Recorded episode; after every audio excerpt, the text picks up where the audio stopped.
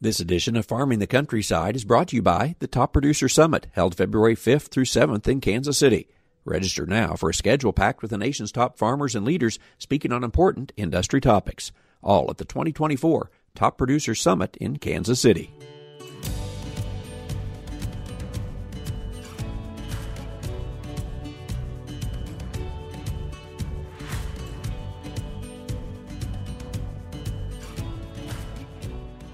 Welcome to Farming the Countryside. I'm Andrew McCrea. Many of us listening to this broadcast are either from or live near small towns. We depend on those places for our schools, groceries, supplies, and much more. But what do you do when buildings sit empty, sometimes for long periods of time? This small town had a unique way to start businesses and help their community meet the needs of its citizens. It's our topic for this week's Farming the Countryside, brought to you by the 2024 Top Producer Summit. I'm a farmer that likes to learn, and there are a lot of options out there, both online and in person, to gain knowledge on all kinds of topics that impact agriculture. One place I'll be this winter to grow and learn is the Top Producer Summit, held February 5th through 7th in Kansas City. Each year, you can count on the Top Producer Summit to bring together some of the nation and world's top farmers and ag leaders to discuss, share, and learn from one another. It's a jam packed schedule with topics of interest to just about everyone and with a location central in the country, it's a place many of us can get to without a long trip. I'll be at the Top Producer Summit once again, and I hope you'll join me to get the latest tips and trends on critical topics in agriculture. Just go online to register for the Top Producer Summit 2024 in Kansas City.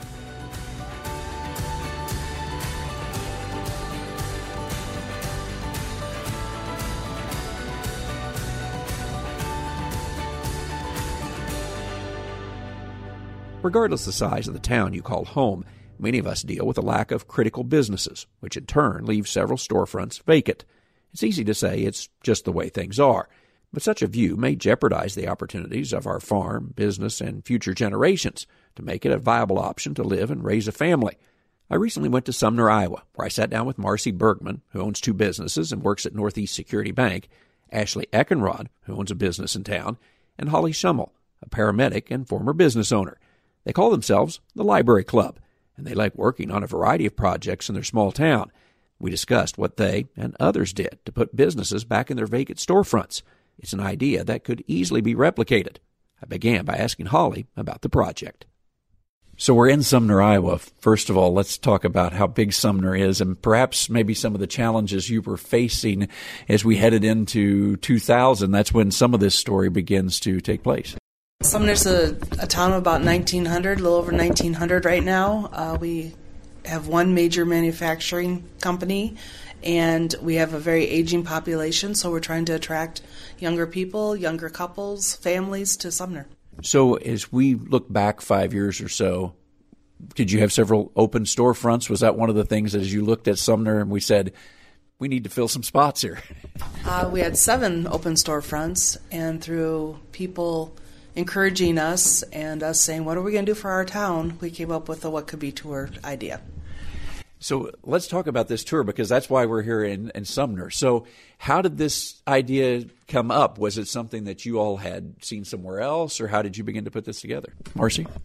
Um, the three of us kind of have a little group and just all to ourselves, and we call it the library group for some odd reason. So we had a library meeting one morning, and we were like, "What are we going to do? Our community, like, we don't want our community to die."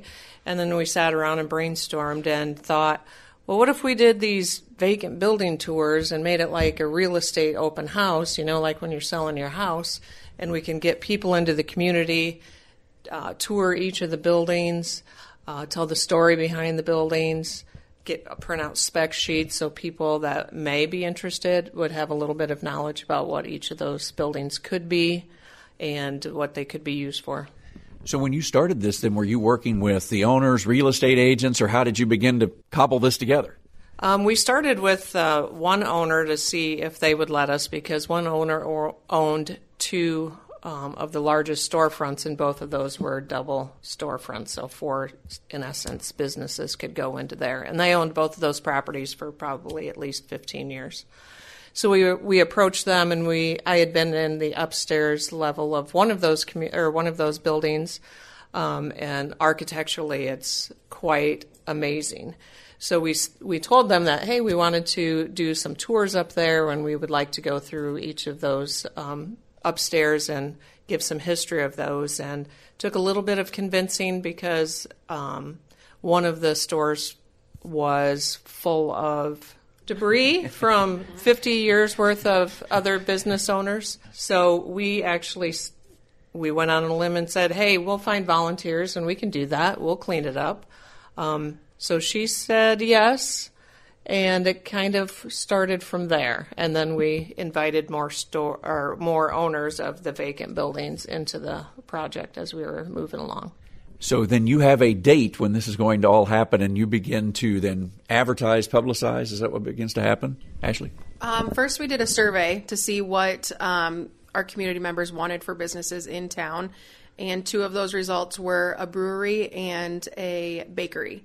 So we decorated one of the businesses' storefronts to look like a brewery and one to look like a bakery, and that I think helped attract people as well because it just gave them a vision of truly what could be in this storefront. And then we basically just took to social media and we invited um, neighboring communities, business owners. Um, we reached out to area breweries and bakeries within like an hour away, probably. Um, some contractors and really community members um, came and we encouraged them to come, even if they themselves didn't want to purchase it. You never know who knows someone who might have a cousin that is looking to expand their business or open a second location or start something new. You mentioned the survey, and I had read a bit about that. Talk about what happened because you had a pretty good survey response. It looked like. What did you learn from surveying the community? So this the survey gave us a lot of information about what types of businesses that we needed to um, attract to our downtown, and we actually did a pretty good job looking back at the survey of, of what happened from that. You know, the, the main one was a brewery, a bakery, a coffee shop, which we have all three of those now. Um, we needed more restaurants. Um, we now have a family restaurant that opened a little over a year ago, maybe. And then um, there was also a survey response for an ethnic restaurant. And two years ago, we have our first Mexican restaurant in town. So it, I think it just gave a top of the mind awareness of what we actually need. Oh, and another thing, we need a woman's boutique, and so we have two of those now in town. Um, so I think that top of the mind awareness got people thinking that, oh yeah, um, that might be a good place for for me to start a business. And also for existing businesses to possibly expand or carry more more product catered towards what our demographic wants. For towns listening to this, how did you do the survey? Was it, you know, social media, or what did you do to get this out there? We did um, a survey monkey. So we had the, the link out there, but we did put it in the newspapers. We also put it in our city utility bills. Um, and we even had some people that didn't have internet that had come to the bank and wanted help with that. So we would log on for them and then kind of a- ask them each question, and they would do that. So between social media and the newspaper and the city utility bills, we thought we had a really good response.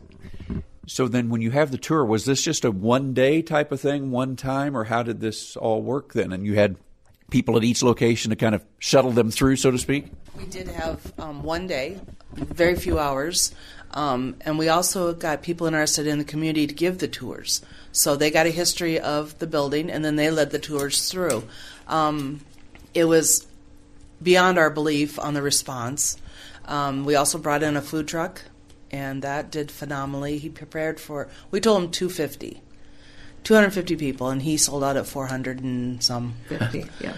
Um, and we had live music. So we had other attractions besides the buildings, and we opened up the businesses also. So. So after this happens, then was there immediate response from people saying, "I like this" or what, or kind of give us the the the idea of what happens after this? Then it definitely gave the community a buzz, especially when we did the windows. Um, they're like, "What's going on? What's going on?" You know, and Marcy's gone to a couple of lectures that if you start something people catch on. They just they just need a little inching forward and. Uh, but I would say it wasn't right away. No. Definitely, we didn't occupy the storefronts right away. I think it was just more about creating awareness to these things, and not even saying that what we did truly sold a building because we didn't have an offer or anything like that. It was just to bring awareness that we have these awesome storefronts and a lot of potential, and our community showed up and even if they were just being nosy and wanted to see the cool architecture or see some of the different things or just curious about oh my gosh i've never i've never seen the inside of that upstairs or it just triggered something in their mind and went from there one other thing that we did after the tour is we started to do something big every year so the next thing that we did the following year we did a uh, we did a farm to table event where we invited community members got sponsors and the whole plan was to give away all of the money that we raised in an effort to put back into our community. So the first one that we did raised money to help um, the green space. We call it the green space on the corner of Main Street, and to build or and to paint a mural. And that kind of helped a lot. And then the next year, we gave money to the daycare. And last year, we did it to the Tri County Sports Complex. So we're trying to do an event each year to keep the momentum going. And when you say that we are doing this, is it just this group of three, or do you have an organized group that makes this happen? It's ultimately the the three of us um, for starters, and then like we just come up with the ideas, and then invite other like accelerating Sumner into the group to help us. Um, and we also get volunteers every year for um, serving the people at the farm to table event. So there's there's a lot of people involved to make it come to fruition and to sell the tickets and things like that. But we kind of come up with the idea and then asking other community members to be involved in that.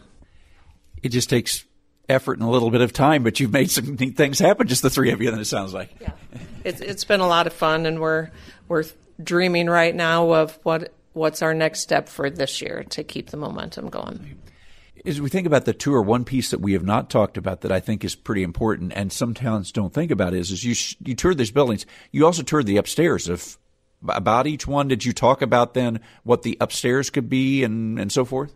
Yes, yes, we did, and we got the history of what was up there before. Um, so when when the volunteers had gone through the building, we were like, in this in this part, we want you to talk about this and what was in this part, and this was apartments and and so on and so forth. Um, but we also we have three other upstairs or second level loft apartments or loft homes. And those owners allowed us to go in and take pictures. So we had big mood boards available to see what that could be. And we also had a local, um, our lumberyard Sumner building. Um, they actually drew two two spec blueprints of what apartment buildings could look like in that space, and we printed those out for people as well. So not only could they see exactly what could be in that space for today, they could also see the visual pictures of what three other upper story living units look like today. You mentioned that perhaps the response wasn't immediate, but yet as we sit here today, many of these are full. What has happened since then? Would you say that certainly more are full than used to be, and you have new businesses that began? Is that right? Out of the buildings that have been looked at, um, all of them are full. Uh, one of them is currently having a brewery put into it. Um, we've brought new businesses to town. Well, and the people that did this were they local? Were they from outside of town? A mix? Who ended up purchasing and putting businesses in these buildings? Um, yeah, we've had a couple come in from Minnesota. Two couples come in from Minnesota. Um, a lady from Dike had come this way, Readlyn. and then Readlyn. So yeah, mainly out of town. I'm curious, how did they hear about it? Was it word of mouth? Were any of them part of the tour, or was it word of mouth, or what happened?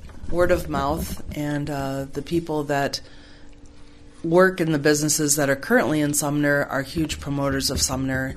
Um, there's one particular lady that gets the buzz going about how nice it is to live in Sumner and all of our amenities, and and she's been instrumental in bringing two of those to this the town. People listening to this, uh, and if they've not been to Sumner, I'm betting the three of you would say, well, Sumner's a nice place to live, but perhaps it's not that much different than many other small Midwestern towns. So, what is it that's bringing people to Sumner when because they could, there's lots of empty storefronts in lots of different towns. So, what is the magic that has happened in Sumner? Do you believe? I think one thing that kind of sets us apart from other communities is our businesses truly work together. We plan open house events throughout the year, and it's community over competition. That's something that our businesses, I think, all agree with and run with, and we all work together. And I've had other business owners in other communities come to me in my business and say, "How do you do this? We try to do something and we it doesn't take off."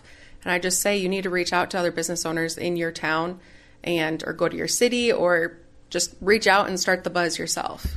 Well, as business owners uh, around the table here, are there some specific things that you all try to do that you find that other places aren't doing? How do you, in a sense, support one another? Because sometimes we'd say, well, if I support someone else, it might take business away from me. Well, this year we tried something new and we asked four businesses to um, provide one item that we could put in a gift box. So we had a gift box that could be purchased for Christmas time that had like I said, one item from four different businesses in there. And then we made a postcard talking about how to sh- shopping small supports our community. And then on the flip side of that, we had pictures and bios of each of the business owners and what they have to offer. And I think for the first year, it went over fairly decent. We'll see if we can increase those sales for next year. But I got a lot of feedback from the people that bought them that what a neat idea that you guys all work together. And each of us each of our businesses that participated in that had a specific number that they were trying to sell.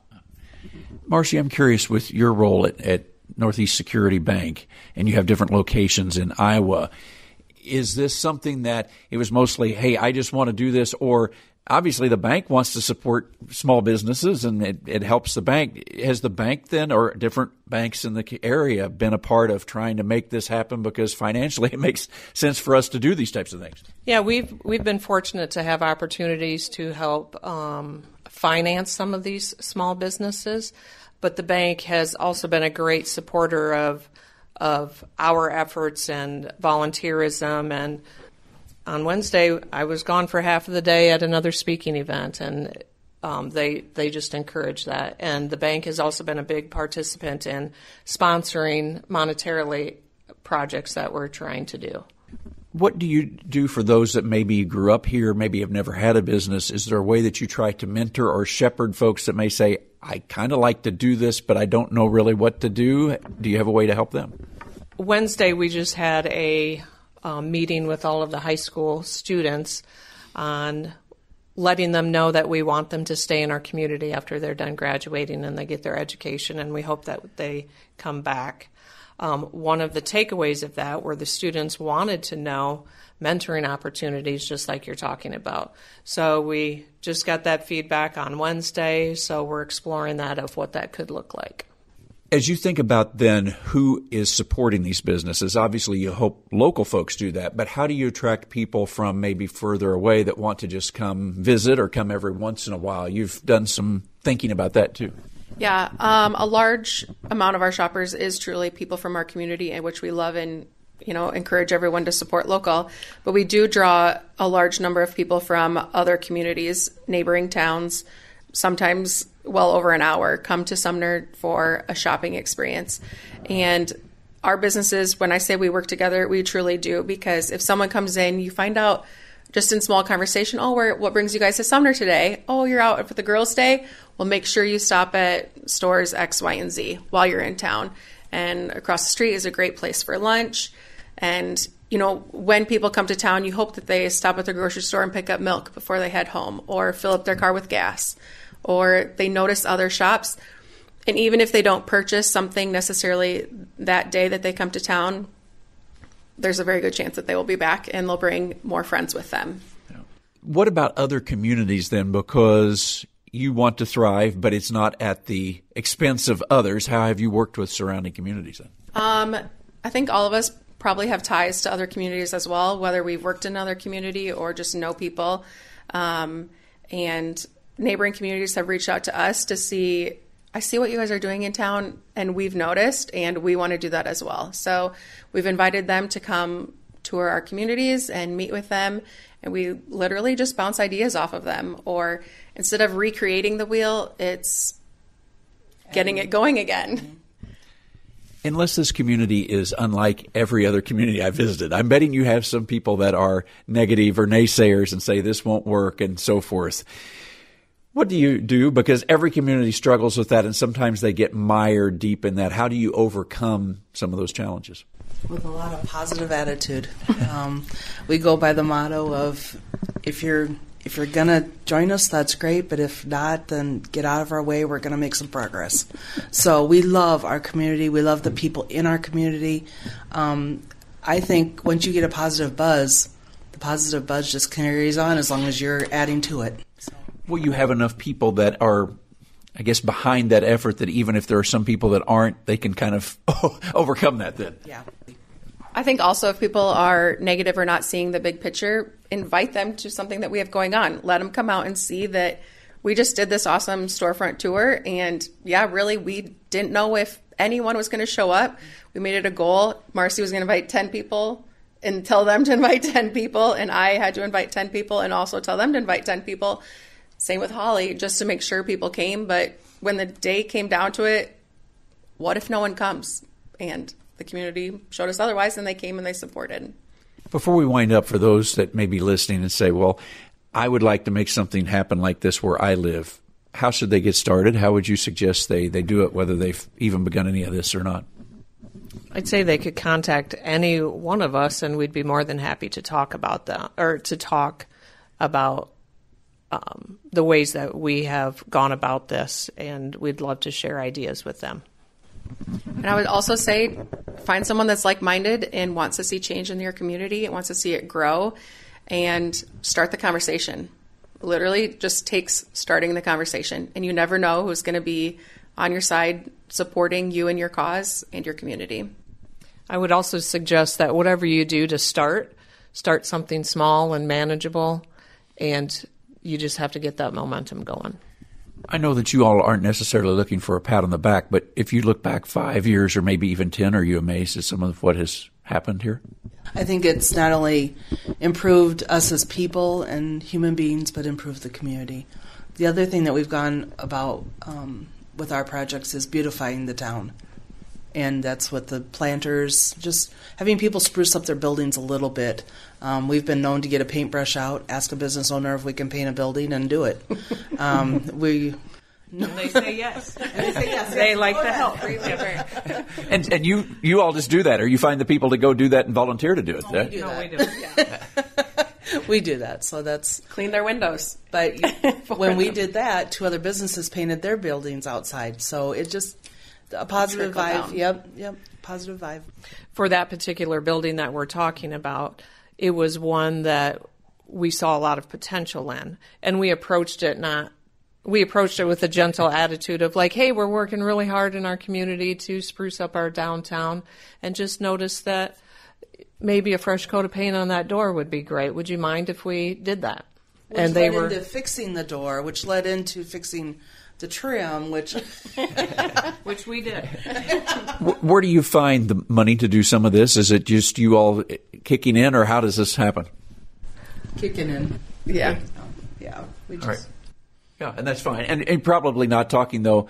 I mean, a little paint here and there, and yes, it's a few dollars, but you're probably not talking about huge dollars. A lot of times, it's just time. Is that right? Not huge dollars. that project was not no. huge dollars, um, but other projects that we've done have cost more and we work with some area organizations too if we need a little bit of money. Hey does anyone want to help us with this or sponsor this?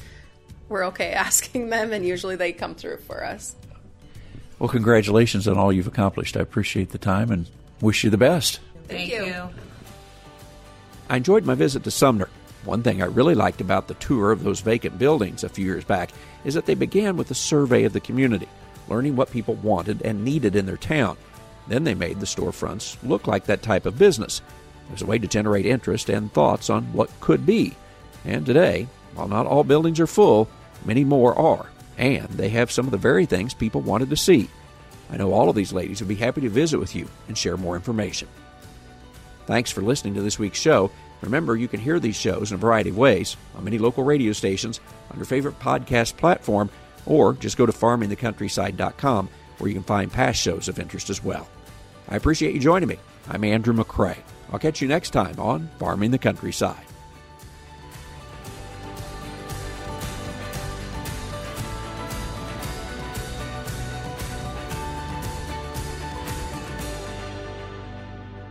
This edition of Farming the Countryside has been brought to you by the Top Producer Summit, held February 5th through 7th in Kansas City. Register now for a schedule packed with the nation's top farmers and leaders speaking on important industry topics. All of the 2024 Top Producer Summit in Kansas City.